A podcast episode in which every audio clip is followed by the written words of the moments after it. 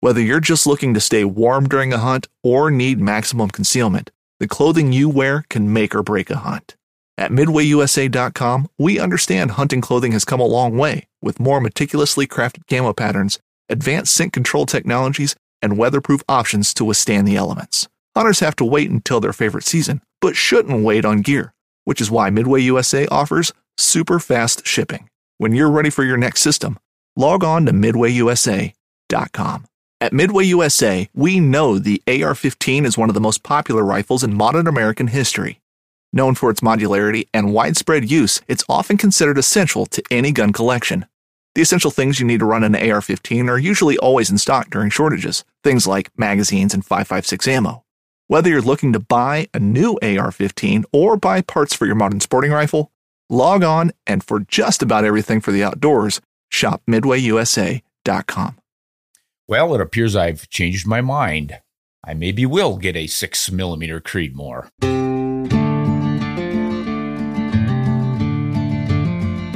Hi, everyone. Ron Spomer Podcasts. Say, recently I did a blog. No, I did a YouTube video, and it was uh, part response to a blog I'd done several years ago when they came out with the six millimeter Creedmoor.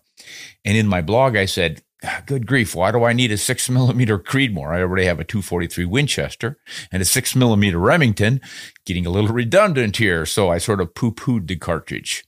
But then I got to diving a little deeper and realized there are some advantages to the six millimeter Creedmoor. It doesn't really go any faster than the 243 Winchester, or maybe not even as fast as the six millimeter Remington, but it's in a more modern format that handles those longer high BC bullets with a fast twist barrel. So when you get to looking at it, there's some good reasons to get one. Well, in the process of doing this video, I mentioned that the first 24 calibers in the United States were the 243 Winchester and the 6mm Remington, which at the time of its introduction was known as the 244 Remington, which is what I think is one of the coolest names for a centerfire rifle cartridge. But it fell out of favor, and then they changed it to 6mm to sort of revive it. But at any rate, I mentioned that both of those came out in 1955 and they were the first 24 calibers in the United States. And I got chastised by a viewer who's got better information. And I should have known this. I did know this, but it just never popped into my head. Daniel says, Ron, you are incorrect. The first six millimeter in the US was the six millimeter Lee Navy in the 1890s. It fired a 130 grained round nose bullet at 2,500 feet per second or so. This was the fastest military cartridge of its day. It was also the smallest bore and was used with some success. So, once again, no, the 243 Winchester wasn't the first. First relevant cartridge, certainly. I'm glad you've uh, responded to all my small, petty corrections, but they are petty, but when you are an authority and you're attempting to be one, you need to be accountable. Take care. so, uh, more credit to you, Daniel. I always say I'm going to fess up on this when I screw up, but he's absolutely right. As soon as I read that comment, I thought, oh God, yeah, the the six millimeter Lee Navy was pretty famous. It came in a straight pull bolt action too. Um, some will argue that it wasn't technically a straight pull because the bolt actually rode up as it came back. It was pretty funky. But I think Winchester built rifles for a time for civilians, and they certainly chambered the round and sold it. So the six millimeter Lee Navy was the first U.S. 24 caliber. I stand corrected by Daniel. Good job, sir. Now we have more questions and answers today, and the team has pulled some up. I don't know what they're going to be but they are going to try to stump me, and maybe we can get some corrections from you folks on this one too. so the first one is from Scott, and he asks Ron, Do you tumble brass? If so, what type do you prefer? now, I'm just going to make a joke, but I guess I will. Of course, Scott is referring to hand loaders tumbling their brass to clean it. You put it in this tumbling device called a tumbler of all things. Can you imagine? And it essentially shakes them, vibrates them against abrasive media to clean them up and polish them. And the abrasive media is usually corn cobs or little chunks of walnut hulls. That works pretty well. So it's a fairly soft scrub and it just vibrates and vibrates for several hours until it gets all the tarnish off and you've got a nice clean case. Do I tumble brass? Occasionally, only if it gets really old and pretty dirty. Uh, but generally, I just clean it up with some toweling or something, and it uh, works pretty well. But boy, if you want it to look pretty, you tumble. and then Scott's second question there if so, what type? I assume he's referring to, gosh, I don't know if he's referring to the tumbler or to the brass. I probably thinking the tumbler. And I really, I think I've got a Franklin Arsenal tumbler and I had an RCBS for a while. I think I must have sold that one at a garage sale when I was moving or something, but they're pretty much all the same. And it's really similar to what rock uh, hounds use. If they polish their rocks that they find, same basic vibrator. So it's just a big tub and uh, it shakes back and forth. So I don't think it really matters which one you get. They all work pretty well. And as far as brass, if you're actually asking what brass I use, that varies widely depending on what I have. You know, some of the top brass out there real expensive, like Lapua and Norma, usually pretty darn good top quality stuff there. And then some of the less expensive in, um, factory loads aren't all that high quality on their brass because they figure it's a factory load. You shoot it once and you're done. But I've gotten many, many reloads from the common brass from Remington, Winchester, and Federal as well. So I don't dote too much on that as a hunter. If I were a target shooter, I probably would. All right, now this is from Charles.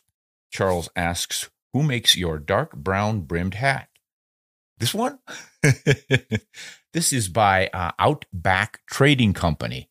And I bought this about 10, 11 years ago before a trip to Africa and I have just love it. It's as you can see perforated all through, so it gets good airflow, and it's got a bendable wire here in the brim, so I can sort of shape it and make it look like an Australian Outback hat. I figure if it's the Outback Trading Company, that must be what it's supposed to look like. So check it out. I think we've got it on Ron Spomer Outdoors website. You can click on there and buy one. This is from Will. Our Lehigh Defense 220 grain 44 caliber deep penetration bullets comparable to LBT SWC bullets at the same velocities. You're challenging me here with all these acronyms. LBT SW wad cutter has got to be what SWC is, a wad cutter bullet, but I'm not sure what LBT is.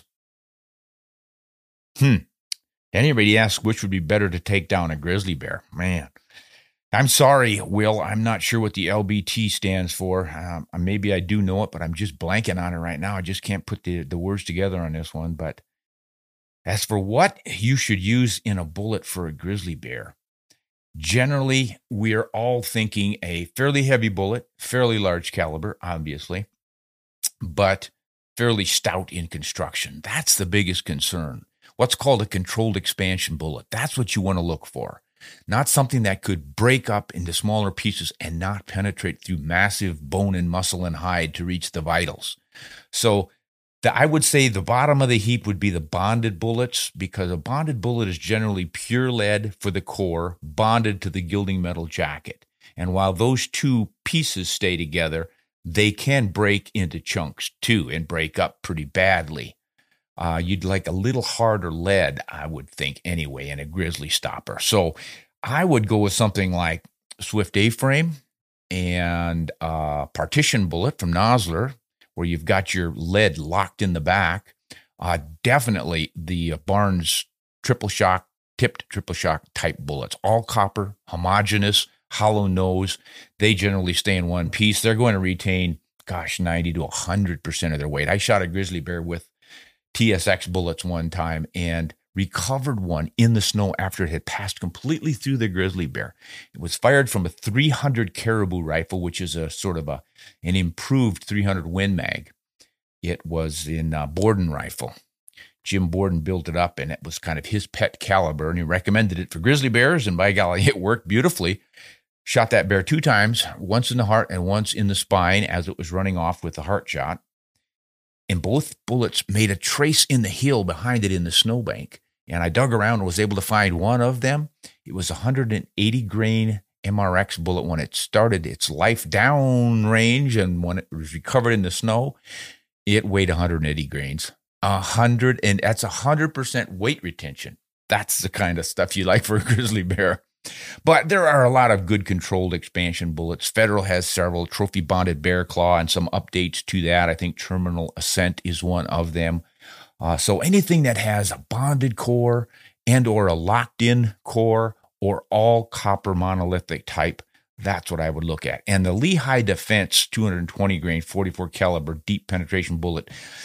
If I know which one you're referencing there, that is an all copper bullet that should do the job. So I think that, but I'm sorry, I don't know what this LBT SWC bullet is. Semi wad cutter is the SWC part, but I just can't put a handle on that LBT. I'm sorry. All right, Colton. Colton asks, what do you think a 110 grain Barnes bullet and a 270 Winchester would work uh, on elk? How well would it work on elk? Boy, it's getting pretty light. Um, I think it would do the job if you put the bullet in the right place. It's definitely going to retain a lot of its mass, and even though it's so light, should penetrate darn well.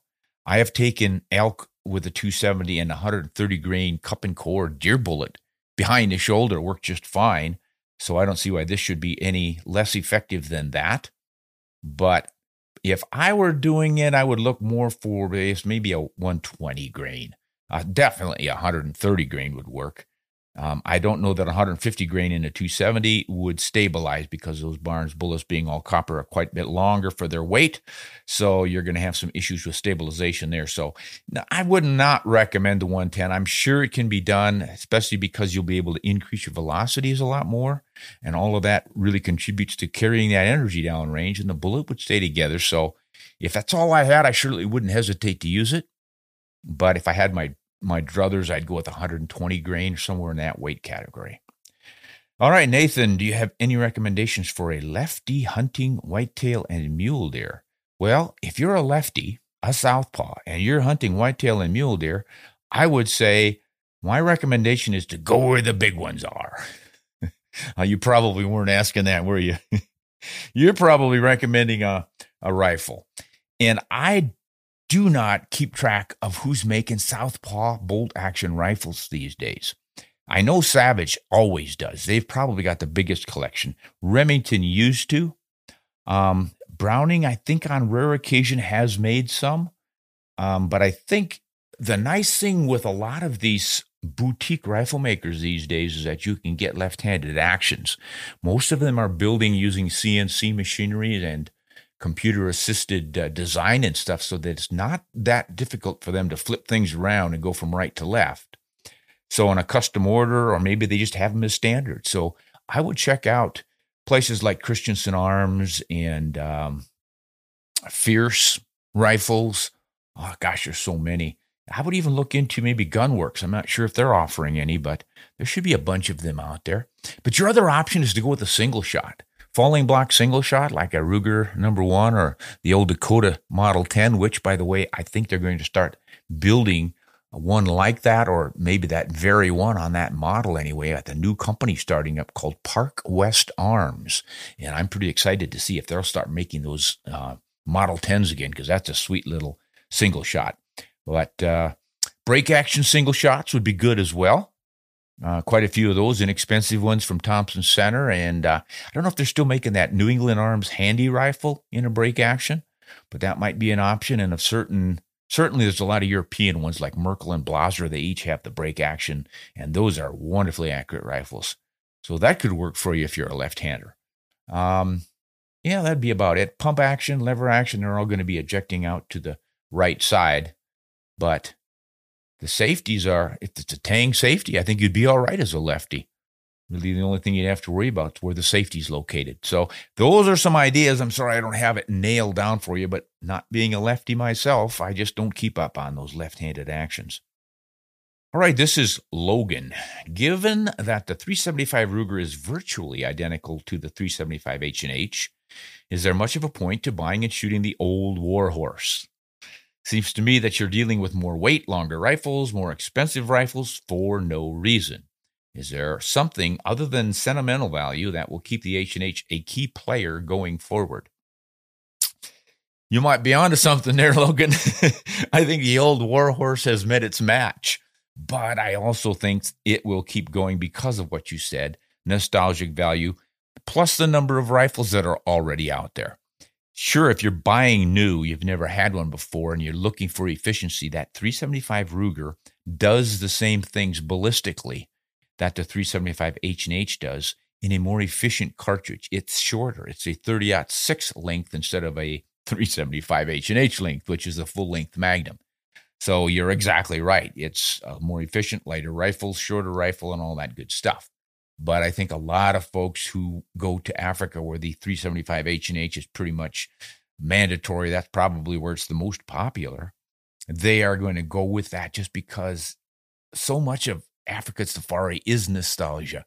You're thinking back to the glory days of the mid 20th century, and it's got such a reputation over there that it's just kind of like if you're going to go on a big buffalo hunt, you want a side by side British double in a 450 Nitro Express or something, but those are pretty pricey. So your next best option is probably a 375 in a bolt action. Uh, I've certainly used them, and uh, they can work quite well if you get the right bullet. I've had problems with my bullet selection on that particular cartridge over there, but I'm going again this later this year with a 375 for a Buffalo. So we'll see if I can do it right this time. Good question, Logan. Chris, which cartridges do you think may not survive the current supply chain issues as manufacturers assess which factory cartridge and loads to bring back into production? Oh, that is a good question, Chris. I hadn't thought about that, but boy, I think we probably should. So, what's happening right now, of course, is that there's such a demand for ammunition, they can't keep up. I read the other day that Remington, they'd uh, hired 900 new employees at their ammo plant. And Fiocchi has built a new ammunition manufacturing plant, I think in Arkansas or Missouri, someplace. So these companies are really gearing up. They tell me they're running 24 7, they're cranking stuff out. You go to the store, you check the shelves, and what do you find? 308 Winchester, 9 millimeter, and maybe some 6.5 Creedmoor. And I assume what's going on is that they are trying to meet demand, and that's where the most demand is. So they're going to continue cranking those out and to meet that demand because I assume they make the same amount of money whether they manufacture a 308 or a 708 or a 260 or a 65 Creedmoor, what, whatever.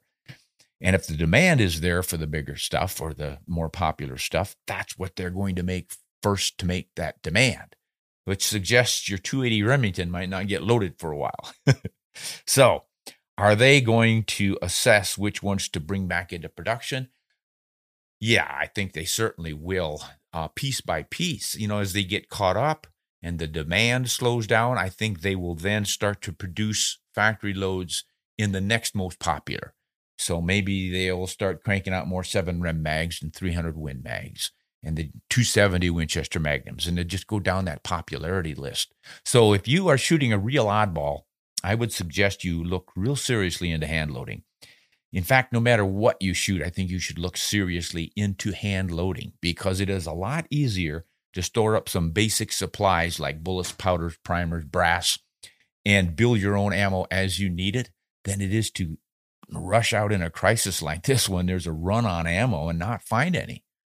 Yeah, and still you do need to have your bullets and your powders and all the rest of it, and you can get a shortfall on that stuff too. And we're having that right now with particularly with primers. But but I just think you're in a better position to make some ammunition if you've got the reloading tools. So if you want to find out more about hand loading, uh, buy some of the hand loading manuals out there and start studying up on it. You can go to uh, our channel, Ron Spomer Outdoors TV subscription service, but we do hand loading instructions on that. And uh, you might might be interested in finding out how to do that stuff. So you check that stuff out might work out well for you, Chris. But yeah, keep your uh, eyes open for ammunition, folks. I'm hoping that we can get caught up and start making some of the oddball stuff again because boy, it sure is fun. And there are so many of us out there with rifles that fire those old rounds that it would really be a shame not to have them. Oh, one more thing. Consider these boutique ammo loaders, hand loaders, the semi custom and custom guys. There are quite a few of those small shop operators who, who load to your specifications, or they'll even take your rifle in and build a load for it that works the best in it.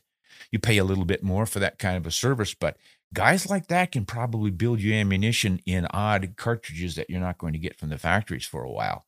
So you might want to look into those. All right, I think that's uh that's it for the questions for today. Yep.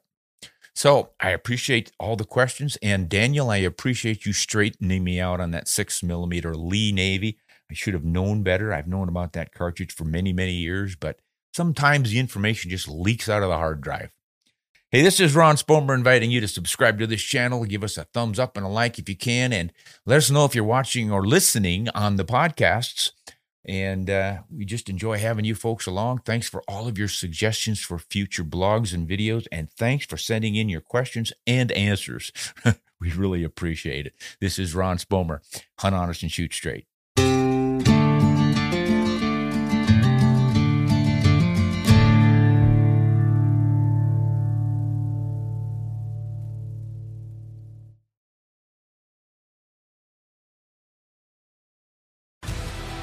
Want to succeed, you want to fish, you want to be one of the greatest. Oh! Tune in to West Marine's Life on the Water, presented by Costa Custom Boats, every Saturday night from 7 to 9 p.m. Eastern on Waypoint TV.